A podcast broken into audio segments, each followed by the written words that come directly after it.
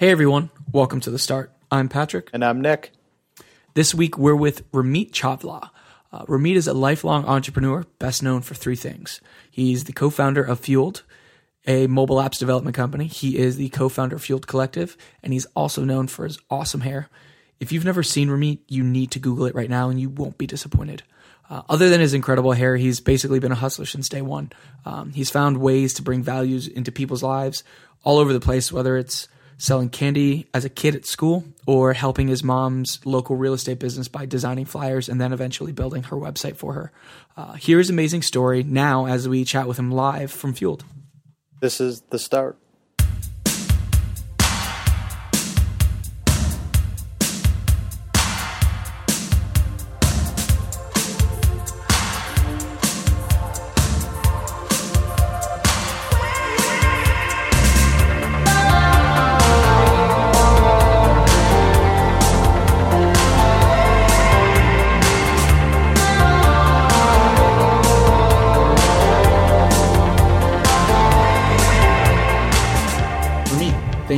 Joining us today on Start. Of course, pleasure to be here. This is our second on-site, and actually we're joining you. So we're joining you having us here in Fueled Collective. Correct? Is the proper name?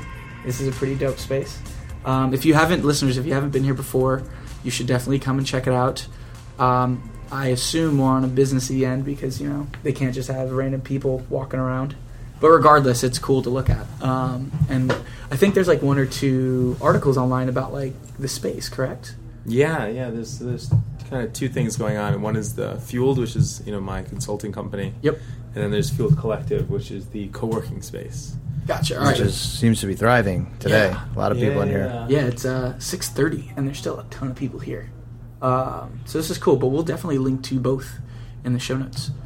So we wanted to get you on the show today because you and I spoke earlier on in my development career, and I sort of picked your brain a little bit, and I'm always grateful for that. So I definitely wanted to get you back on the show because I've heard from other podcasts, and you actually gave me a little glimmer into your history and how you became Rameet Chawla that you are today, well, that you've always been, but I guess in a little bit more of a spotlight. So why don't you go into detail a little bit, maybe start off who you are, what you do, and then jump right in. Yeah, sure thing. Name is Rameet. I classically say that, I build applications. More notably than anything else is my mobile applications. I think that's where I've kind of built my company around and kind of thrived in a way. I started just, like anything else. If you look at a lot of people that have succeeded in the past, it's they've started off with something that's slightly tangential to what they were doing or what they ended up doing or what they ended up succeeding in. And I think my story is no different than that.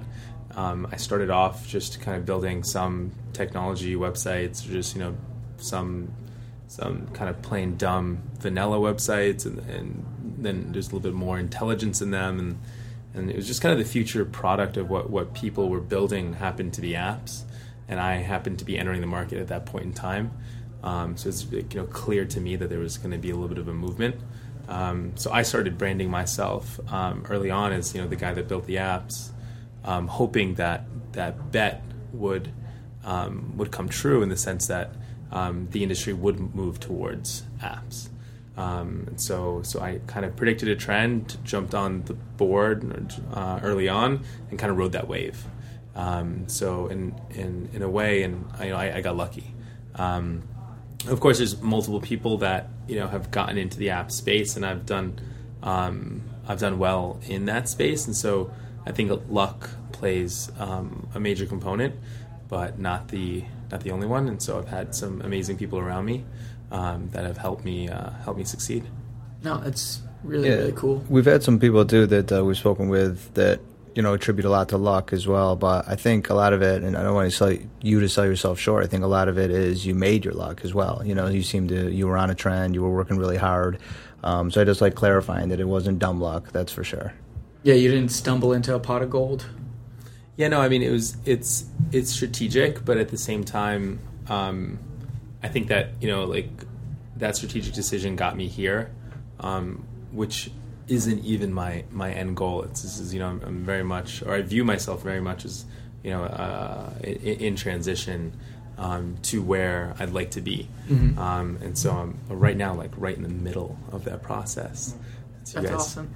You know, before we started recording, you had mentioned that you had some development chops a while back, but you were not a formally trained computer science developer programmer. You weren't in a CS track necessarily. Right. Where did all that start from? Whether it's you first chose what major you wanted and why, and the path you took there, or maybe even further, like your first interest in development and programming. Maybe that happened later on, earlier. How did all that get started? Yeah, I mean, if we're going to go all the way back, or like the first kind of, like, you could see telltale sign of interest and where it kind of came from, it was with a friend of mine, you know, my best friend at the time, a kid named Steve, and we were in middle school, and we were checking out those like hacker apps, you know, and the ones where you could eject someone's CD-ROM. Oh yeah, Sub-7 was one of them. Yeah, at least one that my buddy used to mess with. Yeah. So I forgot what year that was, but it was just like, you know, those like kind of crazy wares, and then you could use VB Basic or Script and stuff like that to kind of build your own. And so that was, I think, the first time programming came in. It was Visual Basic, and even then, I convinced my friend, who's like slightly non-technical, to do a deep dive in Visual Basic, and I would just kind of pick what we wanted to build, and still, even at that early stage, was more playing a more strategic role in what was getting done as opposed to like hands-on. Yep. And I just kind of elected not to learn VB. I was like, I'm just not going to learn it. I'll just have someone else kind of do the execution part of it. Yeah. I think it's really emblematic of how things conspired later on. So, you know, the years continued, and, you know, I got more into tech, not necessarily programming again, just kind of hands-on. You know, I started every kid starts like a little tutoring service, you know, in my neighborhood. I just helped out my mother's friends and stuff like that. Any way where I could use that skill set to my advantage and make a buck. Yeah. I did, and so I was, you know, biking from one house to another, and so I had, like, you know, this sense of a client relationship and like the recurring revenue you can get from like a good like experience or a good client experience back in middle school. And then I leveraged my technology skills in real estate. So I got my real estate license when I was 18. But before I was... Where were you living, by the way? So I was born in Long Island, and then I moved to Boca Raton, Florida. Okay. So all of this stuff is really happening in Boca, because I was in elementary school in Long Island, and then around middle school is when I made the transition. And so while I was out there, I was biking around. I had clients that I would teach kind of just... basic computers, you know, how to use a computer, how to use a word processor, how to use America Online, all of that stuff. All the things kids should know. Yeah. and that the older generation at the time didn't. Yep. And it was hard to kind of get that information. So, you know, I would be that kind of that vessel. It was one-on-one. I didn't have anyone working for me. It was just me offering a service. And then my mother was in real estate, and so I saw some of the stuff that she was doing.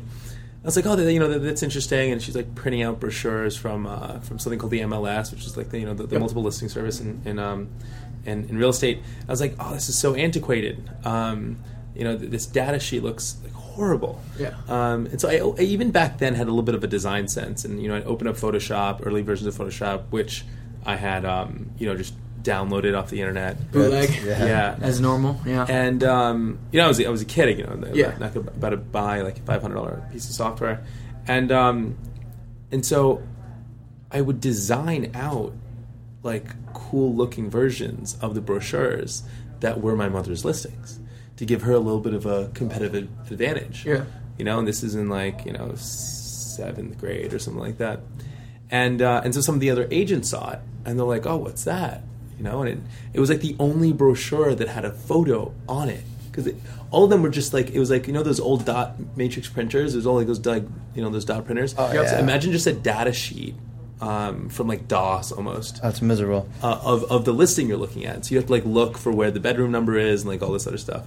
Like it's talk about like user interface design. Yeah. It's like, you know, the square feet, the price, number of bedrooms, all were the same size as like the check mark if there was a washer dryer in the place. You know, like, yeah. So like without really consciously knowing that I was making a design decision or an interface decision, I completely revamped it and got rid of half the information because it was irrelevant, and just kept the valuable stuff and just printed, made these out, and it was a template. I could just switch out a couple photos, switch out some of the info, and print it out for another home. Yep, and they look gorgeous. And so then I picked up a couple other clients at the office because they saw that and they're like, cool. And my mom was a little disappointed. They're like, but she knew I was like having fun. She's like, it's fine. She doesn't like need the competitive advantage. No, she crushes it. And yes, then enter my career in real estate, because post that I like kind of learned how the real estate industry works. And by the time I hit 18, I got my real estate license and then started actually selling property. Was this down in Boca? Yeah, this is down in Boca, and I made my like initial capital in real estate. I mean, I guess like. I mean, initial like sizable amount of capital, because I made a decent amount in like tutoring, and then I made a decent amount in this brochure kind of tech meets real estate business, and then I also in 6th and 7th grade sold candy in school. Okay. So I go every morning with like a full backpack, like no books, just backpack of candy, and I'd sell out every day. Did your mom buy the candy, or did you buy the candy? Yeah, so they didn't know I was doing it at all. Okay, like Sam's Costco style. Yeah, or? Well, so I couldn't take trips to Costco because I'd be selling so much that I'd have to go fairly often. So what I do is on the way, my bus stop. So I went to two different schools. One I took a bus, and the other one I biked. But I always bike to the bus stops, no matter what. I have my bike on me. Yeah. So I just swing by Walgreens and Publix, and I typically clear them out of all their product, and all the product that I sold. And so I definitely can mark it up enough, like you know what I mean? Because those prices are already marked up from. Yeah. No, but I would just get like the value packs. Okay. You know, I'd sell them at this the list value of like, you know, the 25 cents for like the pack of gum. But, you know. Anyways, but so. I made a decent amount there. My grandmother had like a export paper mache business back in the day.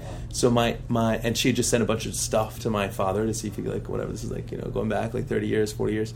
And so in our attic in our house was just a ton of paper mache product from India. So any like pop-up fair, I'd run a booth. And my dad's like, I'm not doing anything with this. I'm like, he's like, you know, cool, can I sell it? And so I'd buy all this stuff from my dad for nothing, because he's like, I just want to get rid of it. And I'd sell it in the fairs for a decent amount.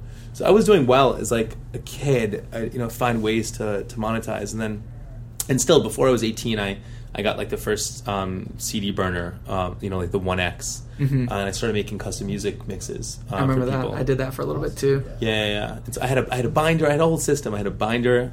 All the songs had numbers, sheets of papers, and pens were in the binder. And it would just pass around the binder through school. I'd pick it up at the end of the day, and I'd have like 10, 20 orders. And I just started burning. I'd burn as much as I could. And like the Time Life, sheets. Yeah. You know, you'd be able to just send the binder around, pick the CDs, fill out the order form. It's awesome. Yeah, and so it was, you know, it's very much like analog meets digital stuff. You know, I had access because of my technology chops to be able to get all the music and then understand how the whole concept of burning works. And I'd buy like, you know, big, you know, just stacks of CDs and just start burning. And then, you know, that industry, you know, that lasted, I don't know, like maybe only a year and a half before those burners became just a commodity, you know, and anyone could create their own custom CDs. So that was like a good lesson, you know. And again, at the end, there's definitely a parallel track between that and finance. So there's definitely like I always noticed things that revolved around technology and then things that revolved around some type of business prowess, right? Where it's like, you know, I'm using technology to make these CDs, but then I turn it into a business. Or I'm using technologies and then pairing it up with like real estate and then getting a client base out of it. So there was definitely like a pattern there. And then college came around. It was really interesting. Where'd you go to school? between NYU and UCF. So I went initially. Oh, you went to UCF? Yeah. So I would have known that. We never would have hung out. I went to USF, man. Did you? Yeah. I'm so kidding. Yeah. There's no real rivalry. Out of high school, I actually went to UCF. My father, he played an interesting game. Growing up, he's like, oh, I have this college fund, all this stuff, and he did. And then I think it was my senior year of high school, he told me, hey, son, I've decided to build character. You're going to pay your own way through school. And it's not like he, wanted the money for the college fund or anything like that. He's a comfortable guy. As far as living goes, so it wasn't even like that. He actually genuinely wanted me to build character. And it sounds like they probably had an inkling that you'd be okay based off of all of your younger endeavors. Well, no, not really, because there were a couple things. One, like I'm telling you all the stuff that I did from like a business technology standpoint, mm-hmm. but I was also like not necessarily like how do I put this gently? I was not. I was a pretty naughty child. Okay, fair. Right, so I was getting in trouble left and right. Yeah. And this was more of like a lesson. It's like, hey, like you need to kind of prove yourself, type of thing. Because some of the stuff that I'm trying to think, like technically burning CDs was not necessarily legal, no. And so like I would definitely dance that kind of gray area. Well, and reselling, buying candy, reselling it, not technically legal without being an actual if you're doing business. It in school, it becomes, Like, it's like all this kind of gray area. Yeah, it's all gray. And I one thing I distinctly remember is in high school, I was like, my real estate business had slightly slowed down a little bit, and I was like, I need more like hours of like, 'cause I'm just not getting enough business. And so I took a job, like a regular job at a deli. And I quit the first week working there. It was really interesting. It was the first time where I had worked for someone. It's like it was a non-entrepreneurial thing, and I lasted a week, which is really interesting because as from someone that's younger, that's experiencing new things, normally you try it out. And I look back, like I went the first week and I just didn't go. I was like, I'm just not going to go. Like, and I had earned obviously a decent amount. I was like, I don't really feel the need to even pick up a check. Like I'm just like. Like thanks, but no thanks. That wasn't motivating you. It was. Yeah. It wasn't even. It wasn't. Yeah. It was the idea of taking orders was just so weird. Where I'll never forget the first time I gave my like the cashier I had run like a drawer at this Jewish deli, and it was a takeout counter. And so someone would come up and like they'd ask for macaroons or whatever, some black and white cookies or some salmon and lox, whatever it is, and I'd package it, give it to them, charge their card, ring it up, and do that whole thing. At the end, you gave your cash drawer to the manager, and he counted. And I was like in the gray area, but I'm not like a dishonest guy. And he's like, oh, there's like $10 missing or something, like $10.21 or like $5 and some cents. Yeah. And I'm like, one, that's weird that it's an odd number. Just like if it was like a clean 20, like that makes sense. Mm-hmm. Second, I know you're counting the drawer, so it's like it'd be the worst idea to possibly take something. Like if I'm gonna do it, I would take someone that's giving me a clean 20, not ring it up. Yeah, exactly. So it's not. And this is like I can beat your system. Yeah. Well, there's also I'm electing not to, and you're telling me that I'm taking it. So I was very insulted by even the fact that they counted my drawer and then told me that there's money missing, and then.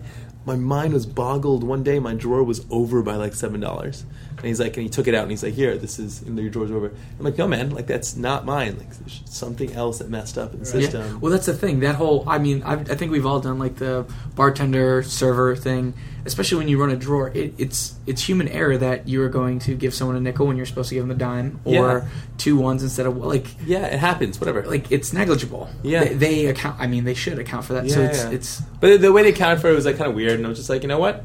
I'm good. Like, this whole hourly pay, like, I can't change it. It doesn't really scale. Like, doesn't matter what your performance is either. You can be super efficient. You get paid the same. So I was just like, okay, cool. And I quit. My mom was just like, what, you're really not going to pick up the check? And she actually just went in and just grabbed it. And she's like, well, you obviously, like, you earned this. You should take it. And I'm like, whatever. But yes, that was up until I was 18. And then so in college, my father played this whole game with me in terms of you're going to pay your way through, and so I had spent all my money on my car. Like my car was like my jam. What did you have? I was into American muscle, so I had a Ford Mustang. Nice. And And, you know, I like to just play with that and mess with the engine, do all of that fun stuff. And so, all my money was to this. So I wasn't saving for college or anything like that. And so my dad's like, you're going to pay your way through. So I made a deal with him. I said, hey, listen, I will pay my way through the first 2 years. You pay for housing. I'll pay for tuition. And then if I get into one of the top 10 institutions, you pay full ride. And I knew he was into education, very much like pro education, and pro like a good education. And so he was like, sure, yeah, sure. If you get into one of the top 10 business schools in the country, I will happily pay the tuition. I'm like, cool, deal. Yeah, it's a challenge within itself. Not only just like doing it, but it's a top 10 institution. There's a lot of things that go into it that you have no control over. Yeah. And so I was like, oh, this should be fun. So what I did is I went to a state school for the first 2 years. And the reason I did that is because my grades were good enough to get a full ride. So I got out of paying. Was this UCF? Yeah, this is UCF. So question there then. Did you consciously think about that? Yeah. Okay, yeah, obviously. That was part of the plan, yeah. And also, because the whole Delhi experiment didn't work out so well, how did school work? Where it's kind of a similar feel. You're still being told what to do, when to hand things in. There's still a little bit of guardrails. There's the thing. So I've realized I have a problem with anyone with any like authority. So I've always had that problem with like authority figures. Teachers like might have some overlap there. They try. Yeah. But I don't think there's like a direct correlation. It's more like, you know, a police officer or something like that, where like, you know, that'll kind of mess, or even, you know, even your parents when they're imposing stuff on you, like and restricting you in some way, I always react to it. It sounds like the inability to explore and really use your autonomy could have been. No, I'm not a psychiatrist or anything, but I think we've met with enough people, especially some independent people, that like similar things. If they are in a position where they cannot make their own decision, or they do not have the ability to be autonomous, totally turns them off. And I think we may have had one or two other interviews that sort of talked similar. Like teachers are a gray area because they don't really. Yeah, teachers. I wouldn't really put teachers in that bucket. Like, you know, they're there to educate and all that stuff, and I definitely don't put them in the same. So school is fine. School was, if anything, was, you know, it was a challenge. It was me against the peers, especially when I was at NYU. It was, you know, the game dynamics that worked in my brain is I'm very competitive, and so Stern, which is the business school at NYU, has this thing that's called the Stern curve, and some people is that where you got the suits? Is that where the suit kick started? Don't all the kids at Stern have to wear suits? No. I feel like that's what I've heard before. No, I mean, they someone lied to me. They do or whatever, because like maybe someone's doing an internship over the summer and like they come in from work or something like that. And of course Stern directly really, you know, correlated to finance. Yep. There's all of that stuff there too. But makes sense. No. So anyways, there's this thing called the Stern curve, and the curve is you know, some people like it, some people don't like it, because basically what it does is it puts you against your peers. And it says that only a percentage of the class is allowed to get an A. Okay. No matter what the performance of the individual is, it's the individual compared to his peers. And so that was a really interesting dynamic, because I was very used to before just doing enough to get the A and mathematically knowing when that's going to happen, as opposed to any type of statistical distribution on your grade, which kind of messed with me, because then it's like, okay, cool, I not only have to perform, but I have to make sure I perform in the top 10% of my class. And, you know, Stern obviously has like a bunch of bright kids, and so that changed the game. And so what I did then, it was interesting, I stopped working, I stopped all enterprise stuff, I just stopped any small business, and it's like the first time I had stopped being an entrepreneur basically. And so for 2 years I just studied, and I was kind of brainwashed into thinking that was the right thing to do. You know, just culturally, we kind of elevate, you know, where you graduate from and how you do in terms of that. Oh, sure. Like, just, you know, culture, we just like kind of raise that up. Mm-hmm. And so I was like, cool, I'll just outperform in that area, and I ended up doing a major in finance, and you can do a dual major. So I had another major, which was information systems, which is basically, you know, finances or the business school's form of computer science. So then, did you have to do a double major within Stern? Yes, I did a double major. So Stern only allows you to have two majors. Okay. I took enough coursework to do, I did theoretically another major in international business and a minor in math. But you don't get credit for that on your diploma. Yeah. You still got the knowledge. You still get to pick two, and whatever, you can say that you did it even though you didn't get credit for it. Yeah. So I did all of that in a 2-year period, because I was at UCF for 2 years, and I just got the basics out of the way there, and then 2 years I did that. So the entire summer I took 2 semesters in the summer, in order to get all that coursework in time. And I had no work experience until I graduated with 0 work experience. I had no idea. All I knew was that okay, cool. There's this whole new area of finance that I've always been too young to mess with. But if I can rewind for a second, but since 6th grade, I had my own stock portfolio. And that's kind of where that other side existed. So half of it was tech and related, but that other half, the tech, was always paired up with something related to business. And in some case, that business was the financial markets. And, whenever I had made money, I had put it directly into the market. So all of my side businesses, all the cash that I made, would go directly into the financial markets. And I initially bought my car and souped it all up because my portfolio was performing well. And it was interesting. I always viewed myself as so in the markets, any known information is priced into the stock. Right, that's just how it is. But if you have information that's not, say, publicly available or haven't been calculated by the markets because it hasn't happened yet, there's some type of information asymmetry, then you can trade based on that. And so me being a kid, I was I can see which brands are starting to trend, becoming cool. And so I trade within your peers. Yeah, within my peers, right? And that makes sense. And that's middle America. And I'm if it's kind of cool, or if it's getting in with certain kids at a certain point, I'm there's a high probability of blowing up. And so I'd start to make investments based on that, based on technology, because those are the two things that I could see, anything cultural amongst my generation, and then anything technology based in terms of a hunch. And so I did really well, and then the markets crashed. And if you remember the whole dot-com bubble, yep. I was heavily vested in tech in the dot-com bubble. Right, because I'm in tech. I'm all about tech. Absolutely. Yeah, it's that's huge. You're gonna put your money where your quote unquote heart is. In that scenario. Yeah. And you're supposed to invest in what you know and all this other stuff. Of course, I didn't understand fundamental valuations. I didn't really understand why the stocks were going up so much. It played well for you, right? Yeah, because your numbers were going up until they went down. And so that was really interesting. So when everything tanked, I kind of took a break. I was just wow. But it's such a great lesson to learn for when I was in 10th grade or something. Great lesson to learn there. Because now, and what happened post is I went through another crash, right? I went through another crash 10 years after that. Yeah. You were more grown up then. Yeah. I had all the experience of a crash. I completely hedged. I had sold all my stock, luckily, with just complete luck, when I had left finance, 2007, and then the market started to crash in 2008, and I started scooping them up on a low, slowly. Yeah.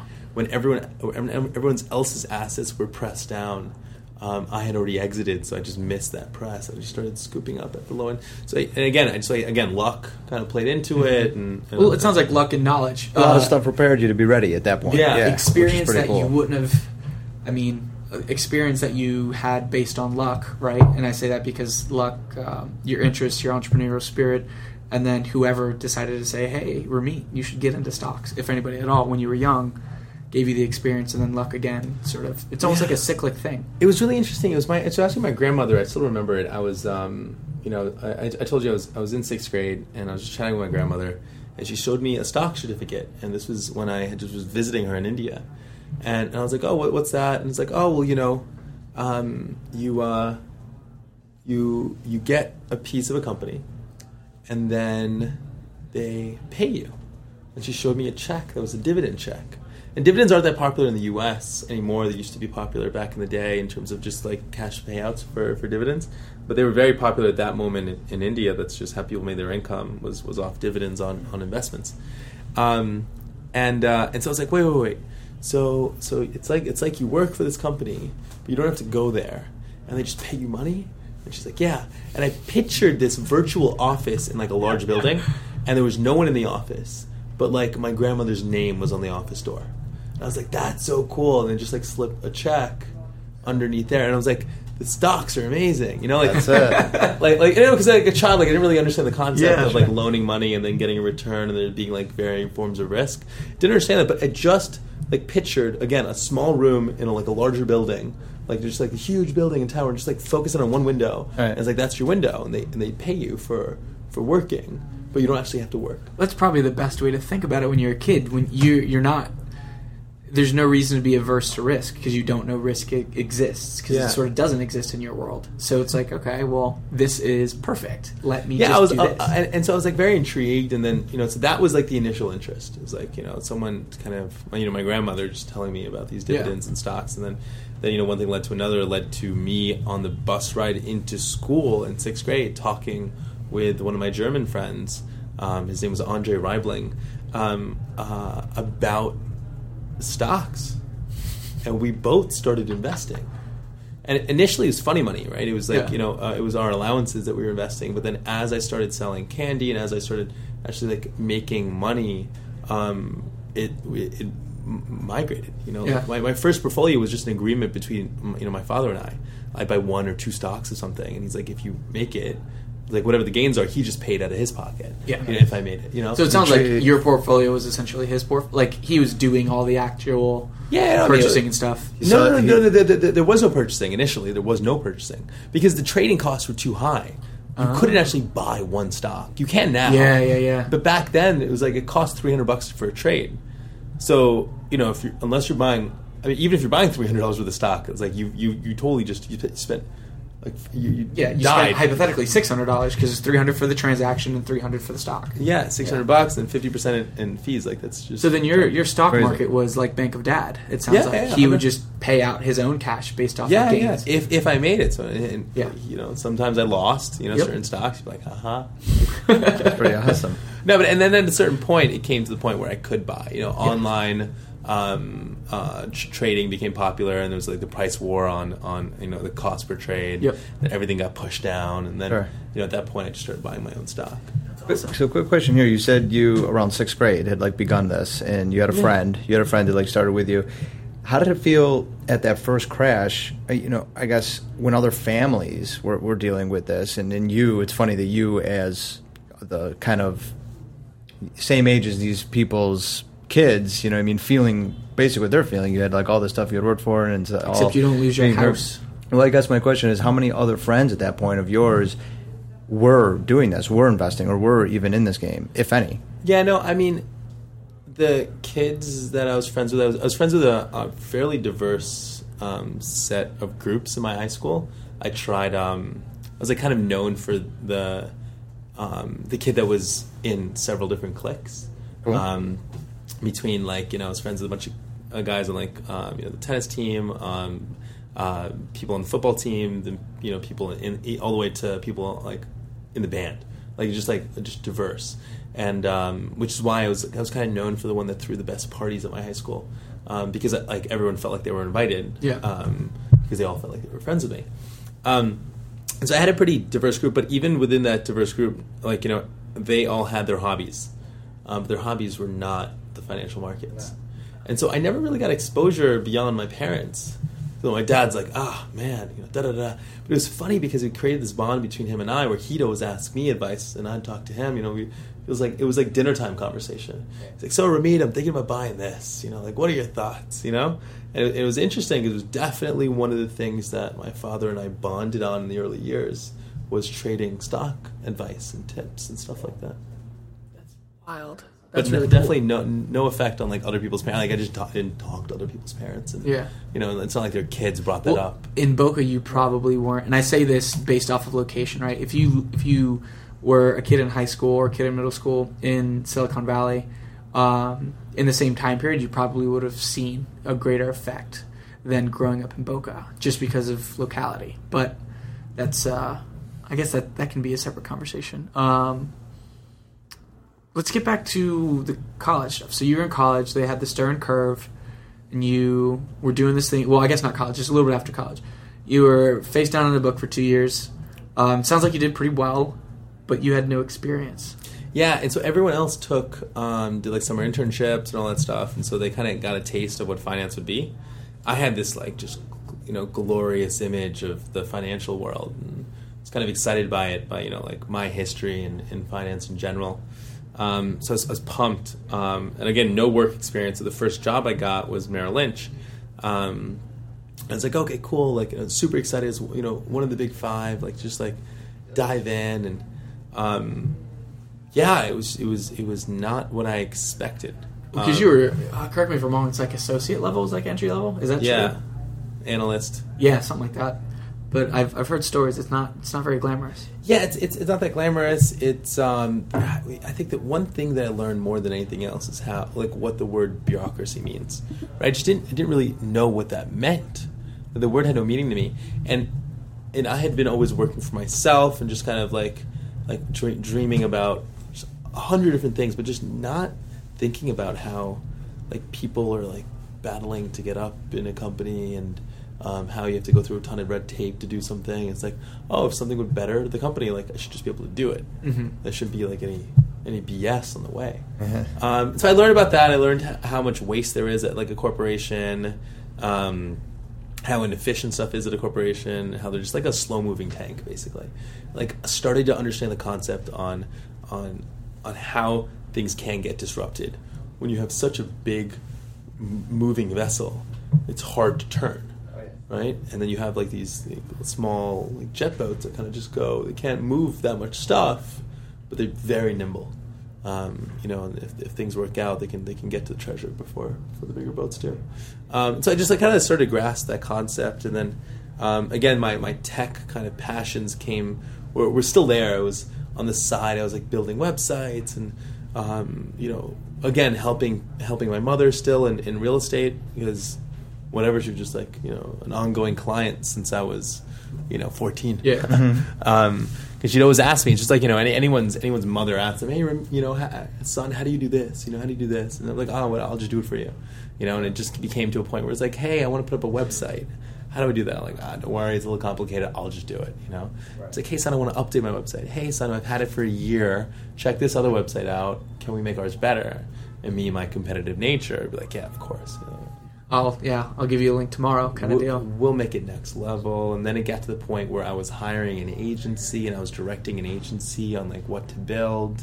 And that was my first. All for your mom's. Well, real estate is not small pennies. It's big bucks, but that's did she know that there was an agency behind us? Oh, yeah, of course. She'd be paying the checks. Well, I mean, that'd be hilarious. She's like, what? You have an agency behind this? I can only imagine. Yeah. No, I told her, hey, I'm going to get these guys involved. This is what the cost is going to be. Ran the contract by her and all that stuff. And I'm I'll run the project. And yeah. Basically, was a project manager. Yeah. For my mother on, the client side. And so I was doing this all while I was still in the finance world. And it came to a certain point about 3 years in where I had 3 different jobs, 3 different companies. Always thought that there was another thing there. I still truly, honestly believe that there is a position for me in that world. It's just really hard to find and get to because of all the red tape. Right? It's not something that can just happen organically there. You can't just go in and be all right, I'm going to figure out what I'm good at and do that here for the company. Yeah. It doesn't work at a large organization. You get hired for this very specialty role, especially not one. And then you can't in a year you can't flourish. Yeah, you're just it's a very structured process for promotions. I remember I overstep boundaries.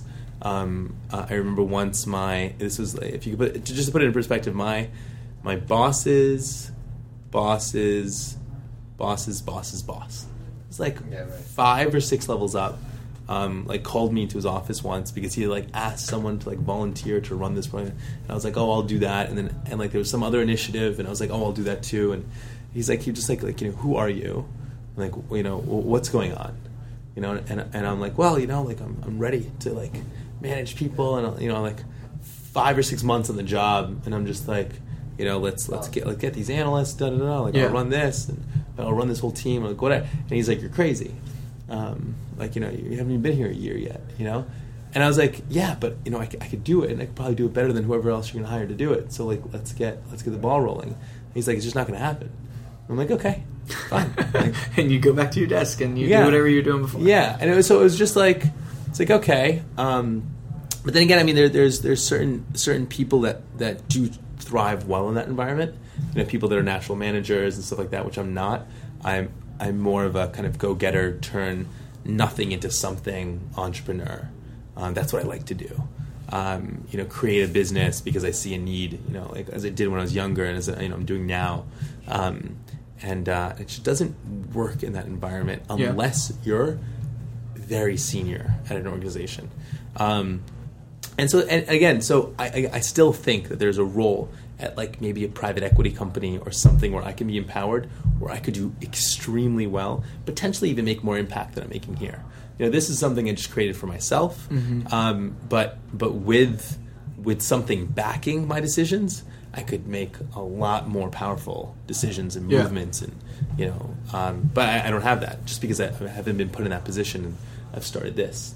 But I still truly believe that I have a passion in the financial world and in technology, and I could do something in finance and still be as happy as I am right now. Yeah, so I'm extremely happy in tech, but I failed at finance in a way. Right, I quit, and I'm just like I'm out. Mm-hmm. But I still think that I could be equally as happy if I had gotten the right gig and been empowered the right yeah. way.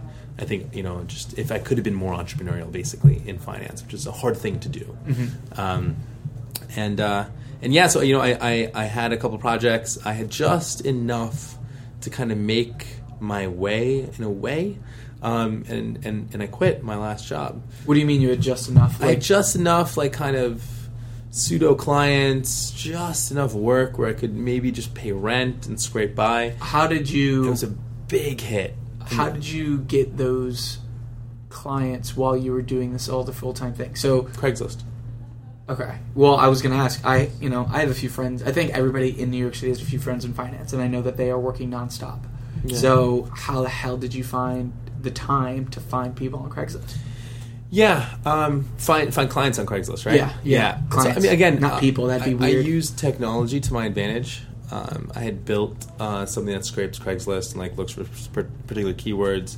I built an email program that got around Craigslist filter. They had a way of filtering out spam or automated email. I built something that got around it, and I would, in an automated way, send 300 emails a day. Okay, it's various to like across the country. And it was just an application that just kept on running. And then I would just get the responses in my inbox. That's awesome. And then when I get home, I just, you know, like, those responses made sense. Like, I'd follow that through that lead and all that stuff. And, I mean, it wasn't that robust while I was in finance. It became that robust after because... that was my lead gen. Yeah. Right? And that was, well, you probably had a lot more time to devote to it. And so, like, I only had, like, a handful. Again, like, not that big of a business when I left. I mean, to put things into perspective, like, I think I netted, like, $35,000 my first year post leaving or something. Or, like, that year that I was yeah. maybe, like, working at finance part of the time. Like, whatever. Like, at first, like, calendar year that I paid taxes, where I had started working for myself, part of which I was still working for Oppenheimer, which was the last company that I worked for before I quit finance. I had only brought in $35,000, like wow. to put stuff in perspective. Yeah. And so half that year, like when I quit, it was like, you know, whatever I still have in the bank from when I was working. And, you know, if anyone that lives in New York that listens to this, like, you know, anything you make in New York, you spend. Yeah, yeah. This city just sucks up everything. Yeah. And so yeah, so like I didn't really have enough, and I got rid of pretty much all like extra luxurious frills in my life. Like mm-hmm. I stopped buying wine. I stopped everything. Like I refused to pay for dates when I go on with girls. It's like, yeah, like we're going Dutch. Like it's just how it is. That's $50 to $100 every time. Yeah, if you don't want to hang, like I totally understand. Like there's someone that is definitely going to take care of you. The city like has a bunch of people that will take you out to dinner.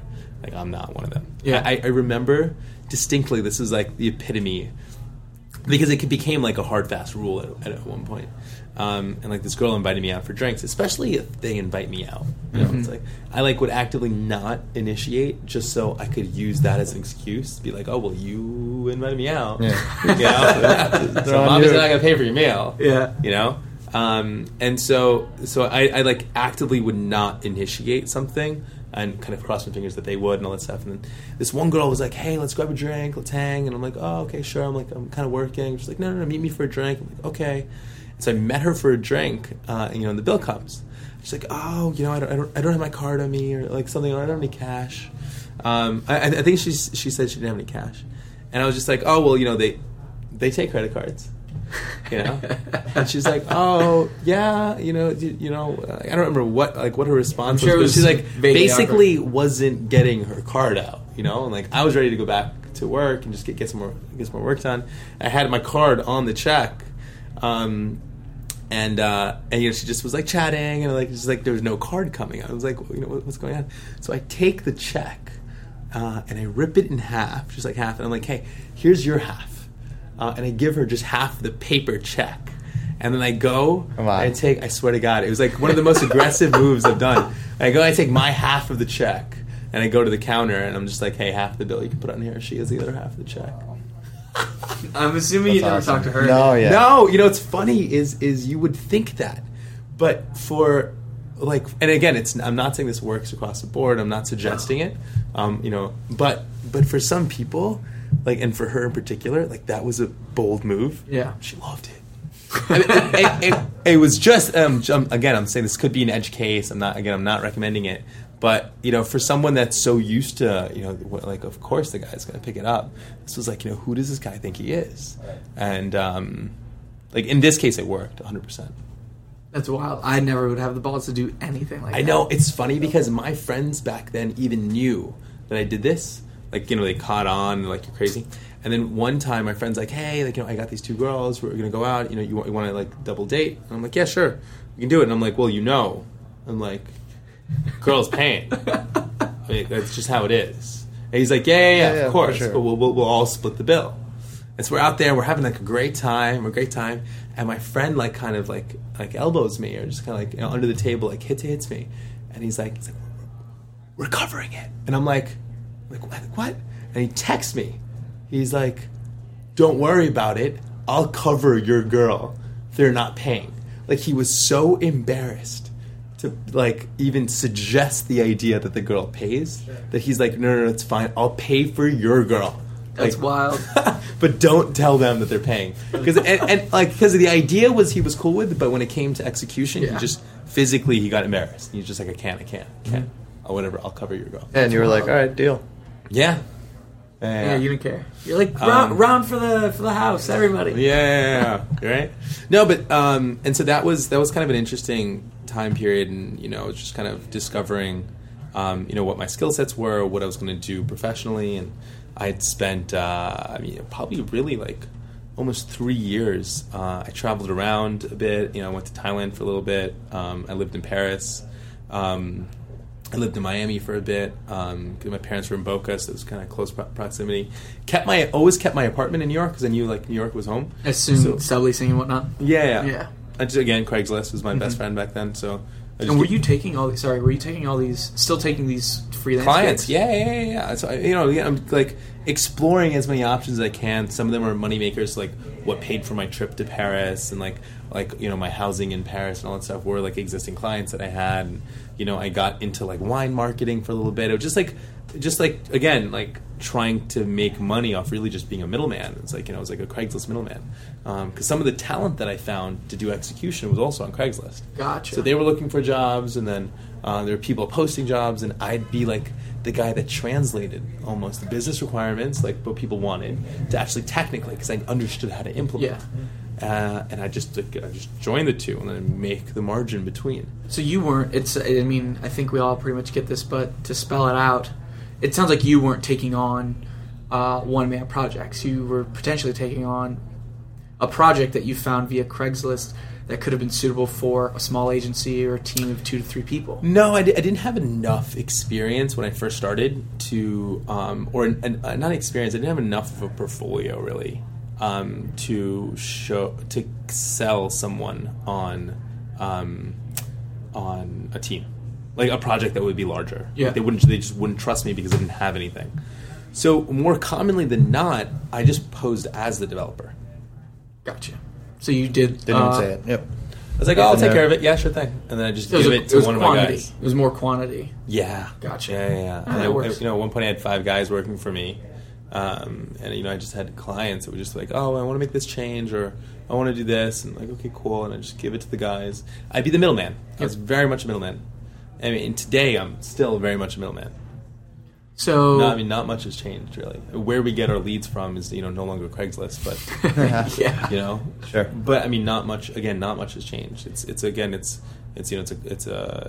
client. It's serving a client, And I'm still doing that now. So what I think that's a perfect transition as to where that went in the early Formidable days. To guess, correct me if I'm wrong. There may have been some kind of gap in between now and when that was going on? That was like December 2010. Oh wow, okay. So it wasn't too long ago. Yeah. So it was December 2010, which is when I came up with what I have now, like the concept for Fueled. Yeah. Mm-hmm. And it was in January 2011 when I came up with the name Fueled. Okay. So it's been since then that really this whole thing has been running. But it was before that, like I was working in the space and had some developers. It was January 2011 where we brought on our first creative and decided to add design into the mix.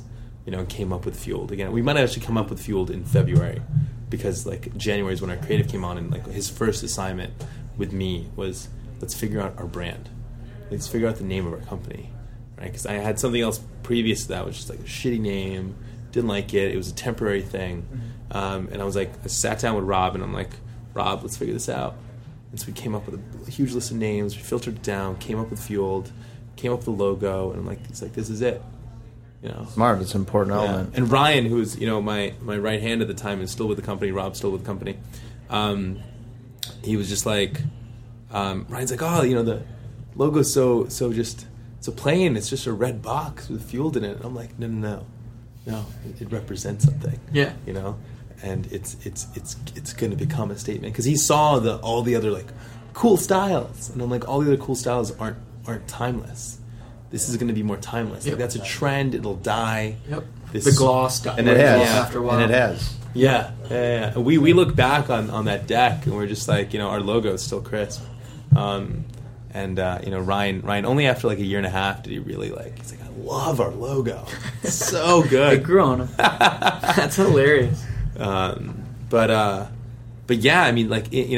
it was very much just a hustle. And even at the beginning of the company, it was very much a hustle. We didn't have a name for ourselves at all. We'd take on projects, anything we get our hands on, really. I'd be networking every day at any event that I could possibly get into. Events that I wasn't supposed to get into, whatever I could do. I was just out and about. Seems like you were destined for this. Yeah. What it feels like after hearing the story. Yeah.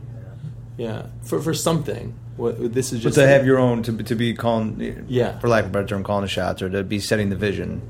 Yeah. Yeah, I mean, I think that definitely, in terms of my personality trait, what I'm best suited for is a founder role. I think that I'm better at creation. So it's from that concept phase to actually executing that initial vision and building it. I've determined that I'm really good at that.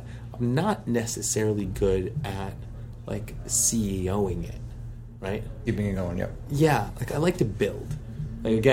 Take something that has no value or just an idea with no real tangible value and create value out of nothing. And that's at the early stages. And so even right now, I'm trying to actively figure out how I can take on smaller side projects at the company, within the company, and grow a mini business for the company, because that's what I'm good at.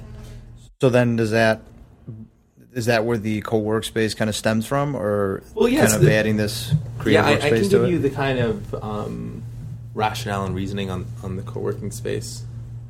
So the co-working component. It's really interesting. I mentioned in 2010, 2011 is when I kind of came up with the idea for Fueled. Back then, that early, at the very beginning stages, like, I had this idea, like the co-working idea, was a component of what the vision of the company was. And at the same time, back then, there wasn't a lot of co-working spaces. It wasn't like a popular thing. It had some, but they weren't that cool. It wasn't a thing. It has since become a thing, and I still did it because I still had the vision. I still wanted to execute the vision, and it wasn't going to not do it because someone else had done it. Like, I saw it a very particular way, and what everyone else had done was slightly different. And so the rationale on the co-working, it's interesting. So I looked at the startup industry, and I'm like, clearly, what I want to do is start something. And because of, I guess, my background in math and finance, I couldn't shy away from looking at the risk factor around a startup. And I couldn't get myself to say, okay, cool, I'm going to commit myself to this one idea, when I knew the probability of success, even with me running it and me getting quote-unquote lucky, like, super slim. So I was like, okay, I'm like, I want to go into it. I have a large appetite for risk, but the numbers didn't make sense. It was like someone was telling me to invest in a stock. I put all my money in one penny stock. I'm like, no, like, that goes against everything that I've known and I've learned over the years. It's like, you have to diversify your risk. And I'm like, I can't just devote. And again, there's like the argument against that is, okay, well, if it doesn't work, you can shut it down. But to really give an idea a real shot, you have to try it for minimum 2 years.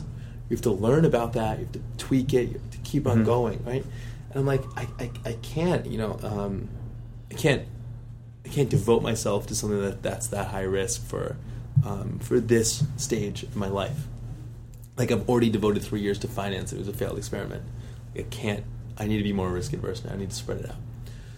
So I was like, okay, cool. Well, how can I increase the probability of success? And so I started asking myself that question, and there were a couple things that came to mind.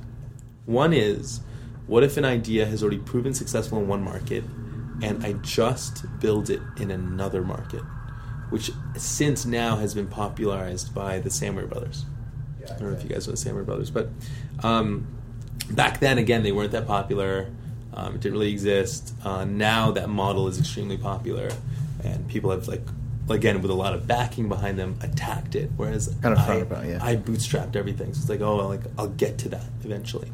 But that's still a fundamental part of the equation of Fueled. And the second thing is how can I get myself into a position where I'm testing out multiple ideas a year instead of one?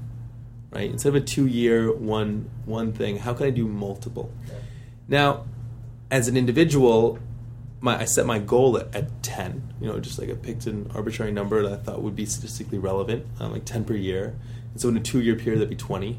I'm like, that's a lot better odds if I can test 20 ideas. Mm-hmm. And I'm like, what? But like, how can I possibly give an idea enough of a shot if I'm doing 10 ideas a year? Right? It won't work. You definitely can't do that alone. So the question is, okay, well, what would I need as far as a team goes in order to give 10 ideas a year all the attention that it could possibly need? And I was like, okay, well, I would need one person on each of those projects, full-time committed. So that's theoretically 10 people. Yep. And then those people would need resources to build it out. So probably another 20 people.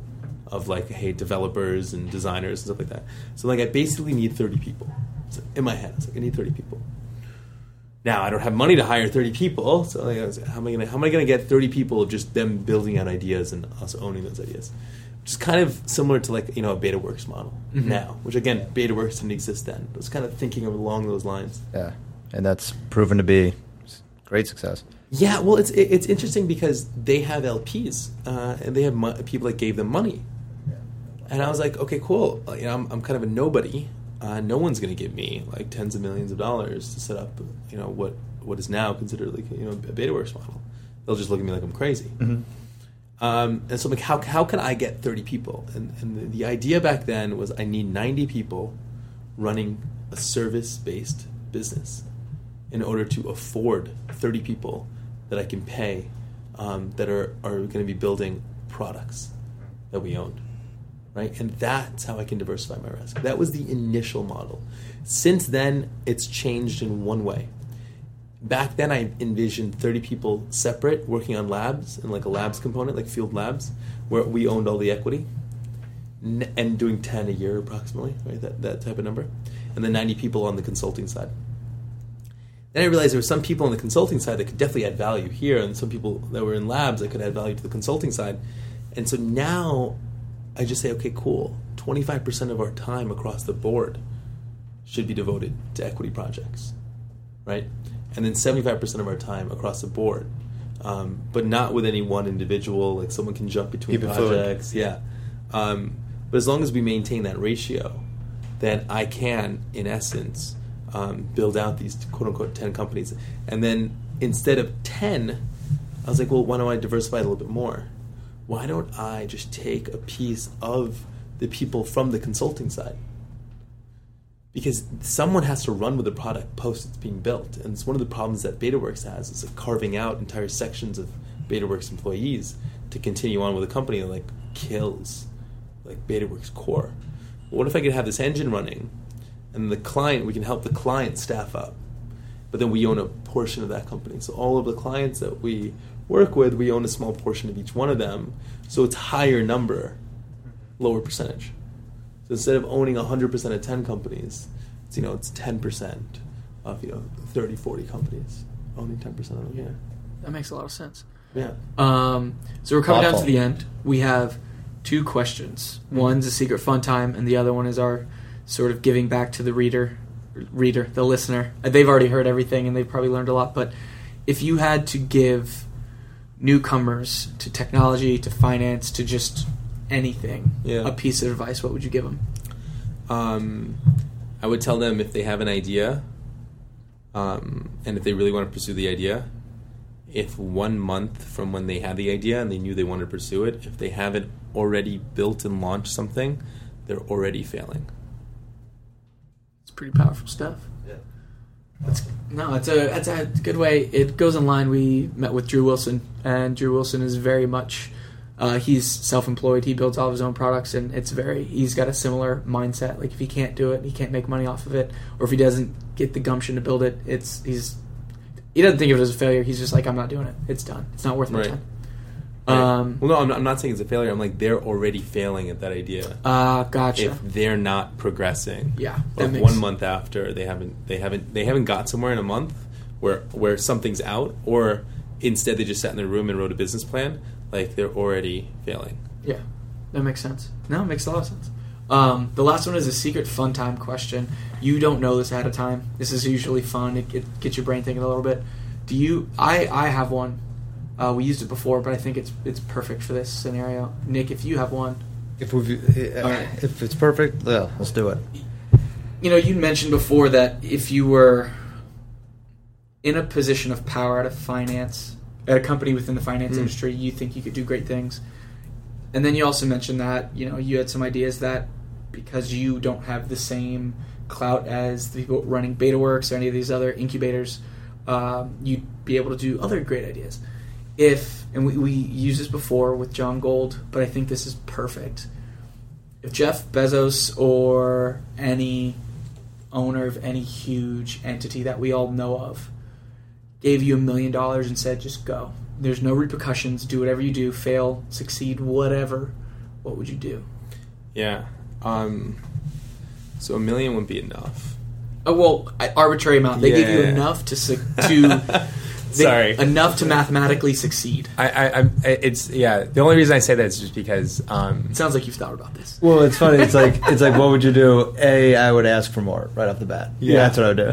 I would definitely ask for more because, right now I wouldn't take it because I think the opportunities in front of me with Fueled are great, to the point where I could give that to someone else on my team. Like, hey, here's $1 million, go build something. Yeah. But I think really what you're asking is, hey, if you could do something else that's outside of Fueled. Yeah, basically. And you had the funding to do that, what would you do? It's so funny because everything that I've built so far to date, it has basically been, I don't know what would succeed in terms of a single idea. Mm-hmm. So I'm going to hedge my bets, and I'm going to test out a bunch of different ideas in order to make sure I hit one on the nose. So that question kind of goes against everything that I've been doing, mm-hmm. in the sense that I will not commit myself to one singular idea just because it's too risky. Sure. So it kind of goes back to what I was saying before in terms of, like, I didn't want to just build one product because I was just too scared. So I don't know if you want to ask a different question, because you might not have got the answer that you wanted. No. I was going to ask, do you believe in UFOs? That's one too. Yeah, I do believe that there is life on other planets. Have they been to our planet? I think it's unlikely. But I do believe that there is definitely another species out there, just because odds say that there are, given the number of solar systems out there. That makes sense. That wraps it up. Rameet, where can people talk to you online? Where can people see you if you're doing any talks at any conferences or any panels in the future? Yeah. This is your moment to plug whatever you want to plug. Cool. My next speaking engagement is at the Northside conference, speaking on failure. So you can check that out. And then best way to kind of follow me personally is outside of work is Instagram. Professionally, I'm going to be publishing on 2 platforms, Medium and Forbes. Nice. So that'll be, all my content, all things that I truly believe and I've observed in the industry. Awesome. Cool. Yeah. Well, thanks for meeting. Of course. Pleasure.